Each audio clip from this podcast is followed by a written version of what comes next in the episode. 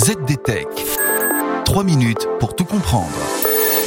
Bonjour à tous et bienvenue dans le ZDTech, le podcast quotidien de la rédaction de ZDNet. Je m'appelle Marine Boost et aujourd'hui, je vous raconte l'histoire de cet impossible accord entre l'Union européenne et les États-Unis pour protéger les données des Français et des Européens. Fin mars, Joe Biden et la présidente de la Commission européenne, Ursula von der Leyen, annonçaient un nouvel accord sur le transfert de données personnelles entre l'Union européenne et les États-Unis. Un nouvel accord? Plutôt un nouvel, nouvel, nouvel accord.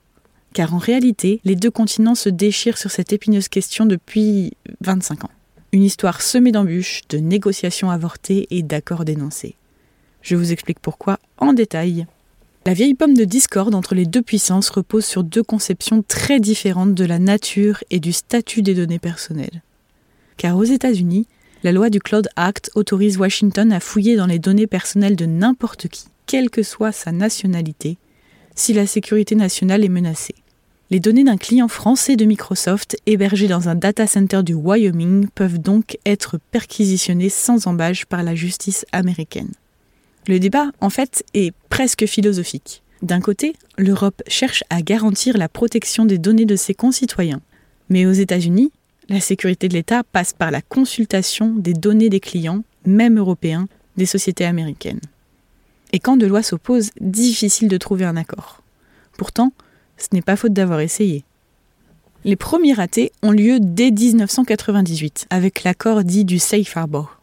Ce texte donne un premier cadre juridique au transfert de données personnelles entre l'Union européenne et les États-Unis. Mais l'accord est invalidé en 2015 grâce à la détermination d'un jeune activiste autrichien, Max Schrems. La Cour de justice de l'Union européenne considère que le texte est dangereux pour les citoyens européens. Face à l'urgence juridique, le vide laissé par l'invalidation du Safe Harbor est comblé en 2016 avec un nouveau texte, le Privacy Shield. Son objectif, permettre les transferts de données tout en respectant à la fois les lois européennes et les lois américaines.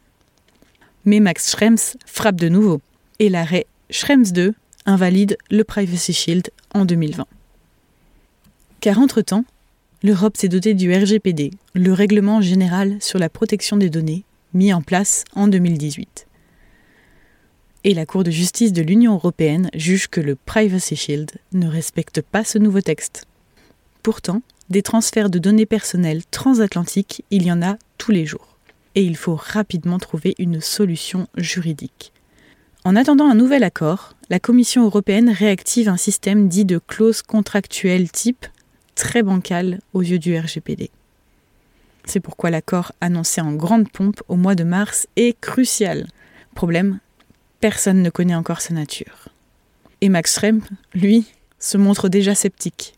Attendons le texte, mais je parie qu'il échouera à nouveau, prédit le militant. Et voilà, on a fait le tour du sujet. Pour en savoir plus, rendez-vous sur zdnet.fr et retrouvez tous les jours un épisode du ZDTech sur vos plateformes de podcast préférées. ZDTech. 3 minutes pour tout comprendre.